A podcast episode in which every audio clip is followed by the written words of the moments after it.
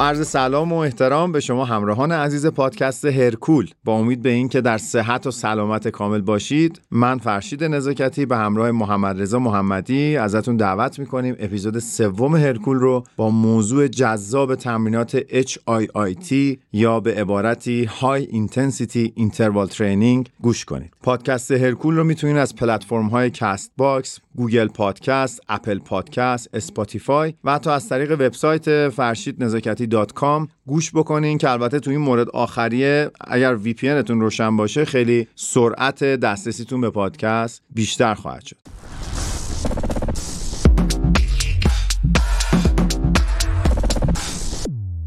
قبل از اینکه به موضوع اپیزود بپردازم باید از حامی مالی این قسمت تشکر بکنم. شرکت ایده پزشکی اشکان وارد کننده یکی از برترین body analyzer های دنیا برند InBody در ایران که بیش از دو دهه فعالیت درخشان در صنعت تجهیزات پزشکی کشور دارند و برای اینکه یک توضیح کوتاهی هم بدم برای اون دسته از دوستان که شاید مطلع نباشند body analyzer در واقع وسیله است برای سنجش ترکیبات بدنی. یعنی شما می‌تونید با یک تست ساده ای که کمتر از یک دقیقه هم طول می‌کشه مشخص بکنین چند درصد از بدنتون رو چربی تشکیل میده چه مقدار بافت عضلانی دارین و یک عالم متغیر دیگه از جمله آب درون سلولی آب خارج از سلولی. دیتایی به شما میده که به تفکیک می‌تونین ببینین در تنه چقدر عضله دارین در پا چقدر عضله دارین در بازوها چقدر و همه اینها رو به صورت چربی هم بهتون به همین حالت segmental گزارش میده. لینک ارتباط با شرکت رو ما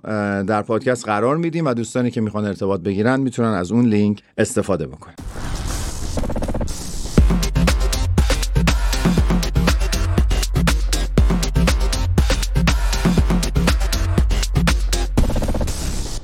HIIT یعنی تمرینات interval پرشدت. اما قبلش فکر می‌کنم باید بیایم بگیم که اصلا interval چی است. تا بعدش بتونیم بگیم interval شدید چی میشه. تمرین اینتروال در اصل به هر نوع تمرینی گفته میشه که در چند شدت متفاوت اجرا میشه و الزاما هم نباید پرشدت باشه. یعنی چی؟ یعنی یه جلسه تمرین مثل دویدن می‌تونه با سرعت‌های مختلفی اجرا بشه اما شدتش از سطح متوسط تجاوز نکنه. اینتروال در واقع یعنی تناوب در شدت تمرین و بیشتر به درد افرادی می‌خوره که دنبال شدت‌های متوسط توی تمرین هستن.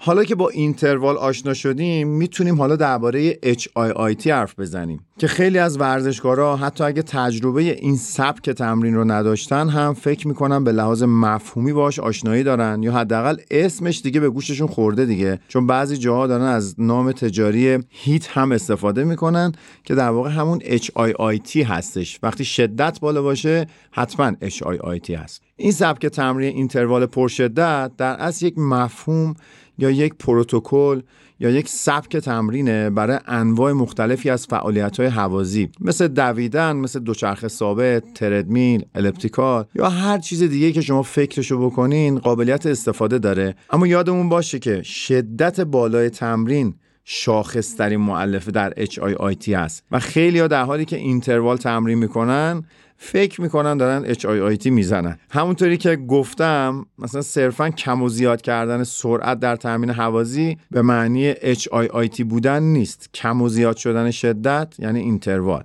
اینو مخصوصا تکرار کردم که کلا جا بیفته دیگه. interval شدید رو شما با اینتروال عادی توی یک کتگوری هم به قول خارجی ها قرار ندین و حالا اگر در این سبک سراغ شدت های بالا بریم می‌تونیم بگیم که داریم HIIT کار می‌کنیم. در همین اپیزود من شرایط HIIT بودن رو توضیح میدم. نگران نباشین. چرا؟ چون تو هرکول هیچ مطلبی نیمه کاره نمیمونه.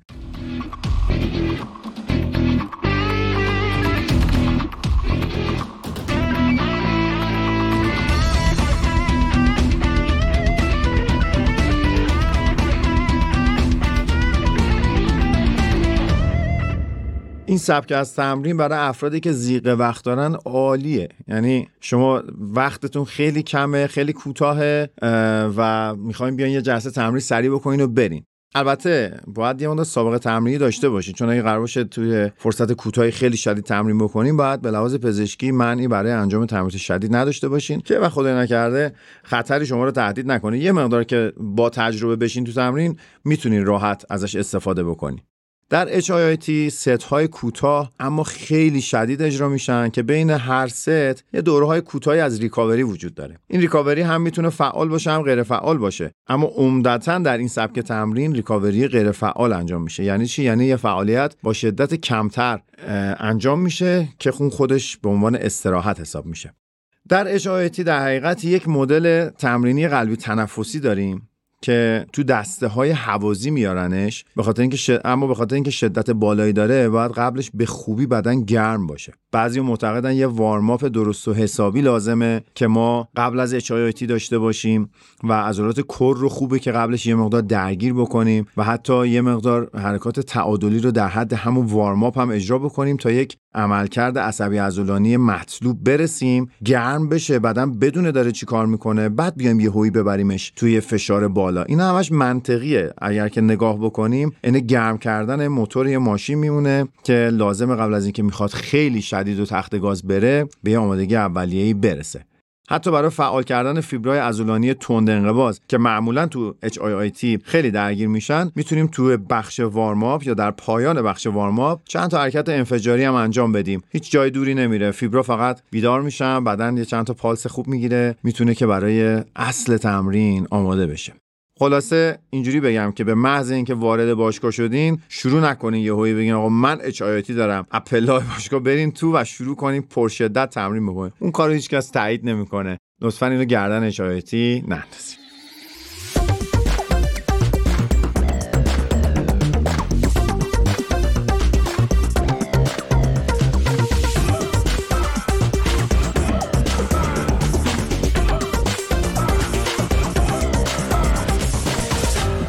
برای اندازه‌گیری شدت تمرین در HIIT میشه روشهایی مثل رصد کردن ضربان قلب حالا با این انواع اقسام گجت ها دیگه. ساعت ها هستن بلت ها هستن. بلتی که دور سینه است مچبندا و خیلی چیزهای دیگه استفاده کرد. یه روش دیگه هم روش درک فشاره که میاد میگه که به حسی که در تمرین داری اعتماد کن. تو اپیزود اول فصل دوم هم اشاره کردیم یه جایی به این میزان درک فشار. تو این روش میگن اگر مثلا وقتی که تو رو مبل دراز کشیدی در نظر بگیریم که این لولش صفر یا یکه یعنی میشه ساده ترین نوع فعالیت و کمترین فشاری که ما می‌تونیم تحمل کنیم. و از طرفی فعالیت در اوج توانمون مثل مثلا استارت یک دو صد متر رو اگر بهش عدد ده بدیم می‌تونیم بین این روی مبل دراز کشیدن و این استارت دو سرعتمون یه طیفی رو در نظر بگیریم که بین عدد صفر تا ده رو به ما نشون میده. حالا بر این اساس احساسات می‌خوام بهتون بگم. در HIIT ما باید رو عدد 8 باشیم. موقعی که داریم ست های high intensity اصطلاحا اجرا می‌کنیم باید درک فشارمون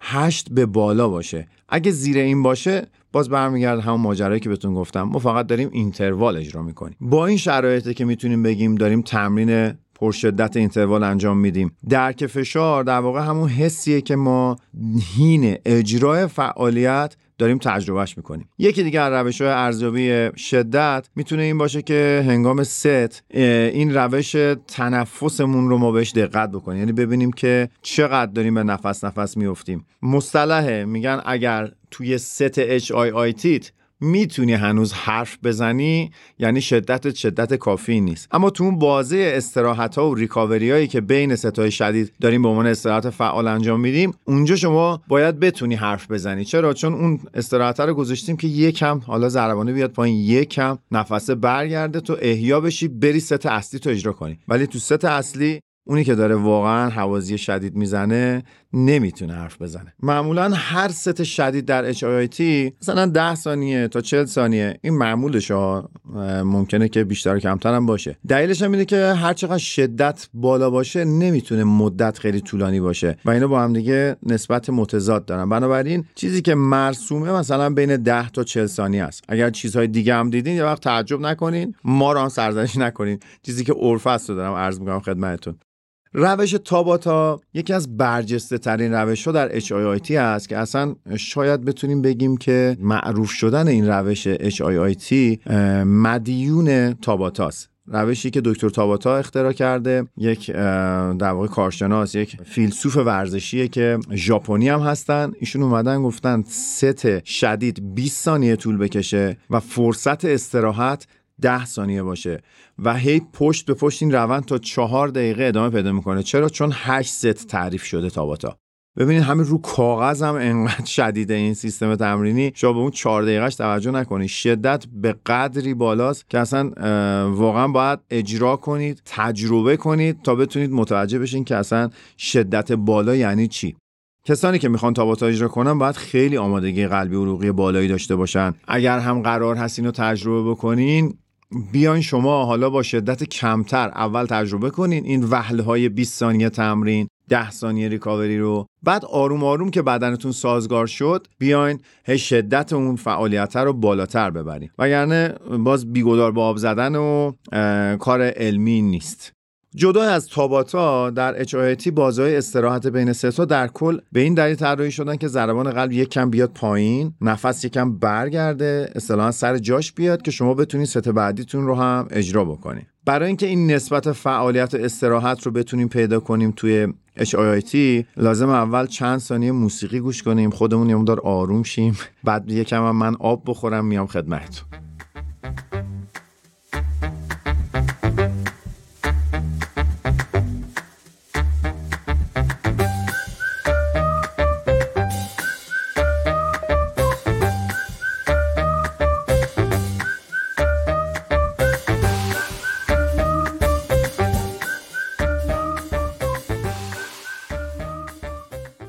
برای شروع کار بهتر نسبت استراحت به فعالیت بیشتر باشه تا ورزشکار به خوبی از پس تمرین بر بیاد. یعنی اگه تازه اومدی سراغ اچ بیا استراحت رو طولانی تر از اون ست تمرینی شدیدت بگیر. فرض کنیم یه نفر تازه اومده می‌خواد شروع کنه با اچایتی هم آشنا نیست. قرار است که روی دوچرخه این روش رو تست کنه. با فرض اینکه گرم کرده باشه و بدنش آماده است طبق همون چیزی که همون اول گفتم می‌تونیم بگیم ده ثانیه با همه توانش در همون حدی که هست رکاب بزنه بعدش 20 یا 30 ثانیه با شدت متوسط رکاب بزنه. اینجوری نسبت استراحت به فعالیت میشه یک به دو یک به سه و این باید در واقع بر اساس سابقه افراد تنظیم بشه و همه چیز درست باشه خطایی توش نباشه. باید فشار در تمرین تحمل بشه باید احساس بشه. اما این فشار هم حدی داره دیگه. یاد یه گفته از لیهنی میفتم قهرمان هشت دوره مستر المپیا. یه جمله خیلی معروفی داره میگه توی تمرین تحریک کنید عضله رو به رشد نابود نکنید. خیلی به نظرم میشه ازش وام گرفت. خیلی پرمفهومه. اینکه ما تحت تاثیر هیجانات قرار بگیریم و بگیم حالا دیگه با تمام توان حالا هر جلسه با همه قدرت به نظرم یکم از منطق خارج میشه. ما قرار هست بهمون فشار بیاد که بدن تحریک بشه به سازگاری. از یه خطای قرمزی اگر عبور بکنیم ما به جای اینکه نتیجه بگیریم هم پسرفت می‌کنیم هم احتمال آسیبمون رو بالا می‌بریم. بعد از اینکه ورزشکار به مرور آماده تر میشه می‌تونه نسبت فعالیت به استراحت رو بیاره نزدیک کنه بیاره مثلا یک به یک بکنه. مثلا چی؟ مثلا اگه 15 ثانیه با همه توان داره رکاب می‌زنه دوچرخه بیاد بعدش 15 ثانیه با شدت پایین رکاب بزنه و این سیکل رو تو اون حالا تعداد ستی که براش مشخصه تکرار بکنه. هوشیار باشید. خیلی ساده است. بدن رو توجه بکنیم بر اساس پیشرفتی که حاصل میشه و feedback ها و بازخوردهایی که از بدن می‌گیرین شدت و استراحتتون رو تنظیم کنید بد نباشه به نظرم اگر اشاره کنم که سال 2019 تحقیقی از فیزیولوژیکال سوسایتی اومد که نتایج حاصل از دو گروه تمرین رو با هم مقایسه کرده بود. یه گروه 60 ثانیه فعالیت و 60 ثانیه استراحت داشتن که خب یعنی همون نسبت یک به یک. یه گروه دیگه هم 30 ثانیه فعالیت داشتن و 120 ثانیه استراحت. یعنی نسبت یک به سه. افراد هر دو گروه با پروتکل HIIT هفته سه بار به مدت 6 هفته این تمرین رو ادامه دادن. محققان در پایان این 6 هفته به این نتیجه رسیدن که گروه اول یعنی همون گروهی که نسبت شدت نسبت فعالیت و استراحتشون یک به یک بود شاهد افزایش ظرفیت حوازی شدن در حالی که گروه دوم همون گروهی که خیلی بین ستاشون استراحت بود و نسبت یک به سه داشتن عملا هیچ پیشرفتی حاصل نکردن. 120 ثانیه استراحت خیلی طولانی تر از چیزی بود که بخواد ضربان قلب رو بالا نگه داره. این فقط یک نمونه تحقیق بود و معنیش این نیست که نسبت یک به یک بهترین روشه. فقط خواستم بگم که استراحت های طولانی و بیمورد باعث کاهش اثرات تمریناتی از این دست میشه. و این نکته رو هم بگم که طول کل جلسه تمرین HIT با محاسبه گرم کردنش و سرد کردنش و آماده شدن چیزی حدوداً تقریبا بین 30 دقیقه تا 60 دقیقه طول می‌کشه.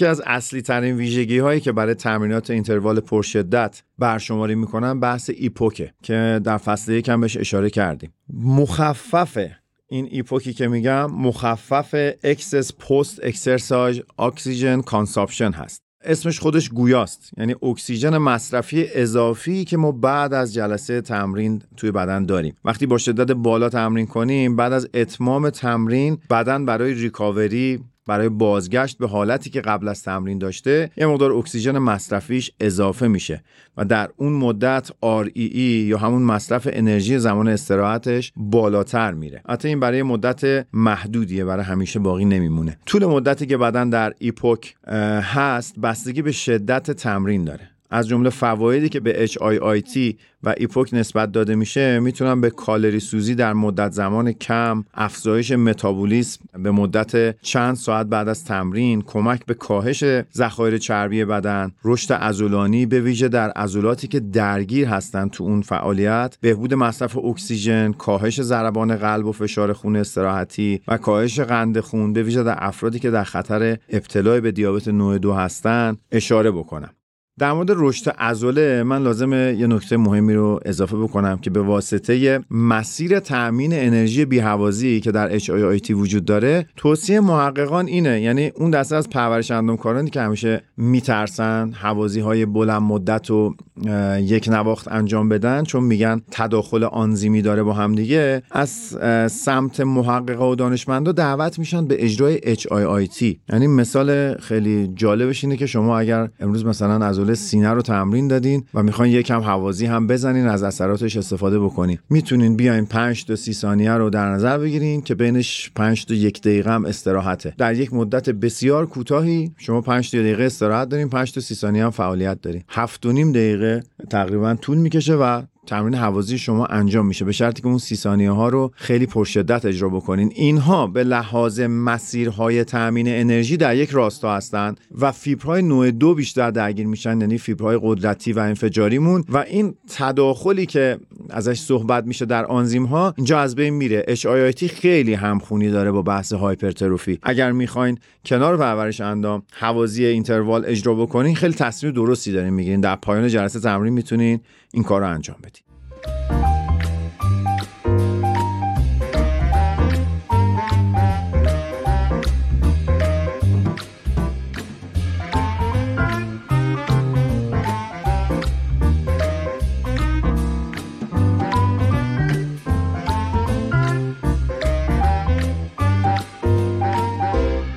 خب برای اینکه بحث روی جنبندی کلی بکنم بعضی از مقالات اخیرا اومدن اشاره کردن که ایپوک درسته که وجود داره اما انقدر جای مانور نداره که شما فکر کنین حالا الان این ایپوک میاد یه اتفاق خیلی بزرگی رو رقم می‌زنه مثلا تا چندین ساعت ما یک عالمه کالری اضافه میسوزونیم؟ نه میسوزونیم ولی اونقدر بزرگ نیست اثرش. یعنی شاید به لحاظ سازگاری هایی که ورزشکار لازم داره در رشته ورزشی خودش بر اساس نیازهایی که داره بیاد سراغ HIIT از این استفاده بکنه. ضیق وقت داره میاد سراغ HIIT اما باید اشاره بکنم که هوازی بلند مدت طولانی خودش فوایدی داره که با هیچ نوع تمرین دیگه نمیشه بهش دسترسی پیدا کرد. اینو قبلا هم بهش اشاره کرده بودم. ما فقط این مفاهیم رو اینجا بیان می‌کنیم که شما یه مقدار بیشتر باهاش آشنا بشین. بدونین ماهیتا چه اتفاقی درش میفته همچنان روی این مدل و سبک تمرین خیلی داره تحقیق میشه. حتما هی update میشه به روز رسانی میشه. تا اینجا هر آنچه که بهش نسبت داده شده بود این فرصت رو داشت داشتم که براتون معرفی بکنم. اینم از بحث تمرینات پرشدت هوازی امیدوارم که مورد توجهتون قرار گرفته باشه که به نظرم یه مقدار در موردش پرپیمون هم حرف زدیم. بعضی کافی صحبت شده. امیدوارم سوالاتتون رو جواب داده باشم در این حوزه. ضمن اینکه از حامی مالی این اپیزود تشکر باید بکنم شرکت ایده پزشکی اشکان که وارد کننده بهترین آنالایزرهای دنیا هستند. برند این بادی ما رو در این راه حمایت کردن. بسیار ازشون تشکر می‌کنم و امیدوارم که شما هرکول رو به دوستان خودتون معرفی بکنین و ما رو با کامنت هاتون در Castbox راهنمایی بکنین که چه موضوعاتی براتون جذابتر هست تا ما هم بتونیم در همون راستا تولید محتوا بکنیم. خیلی سپاسگزارم که همراه ما بودین. مراقب خودتون باشین و خدا نگهدار.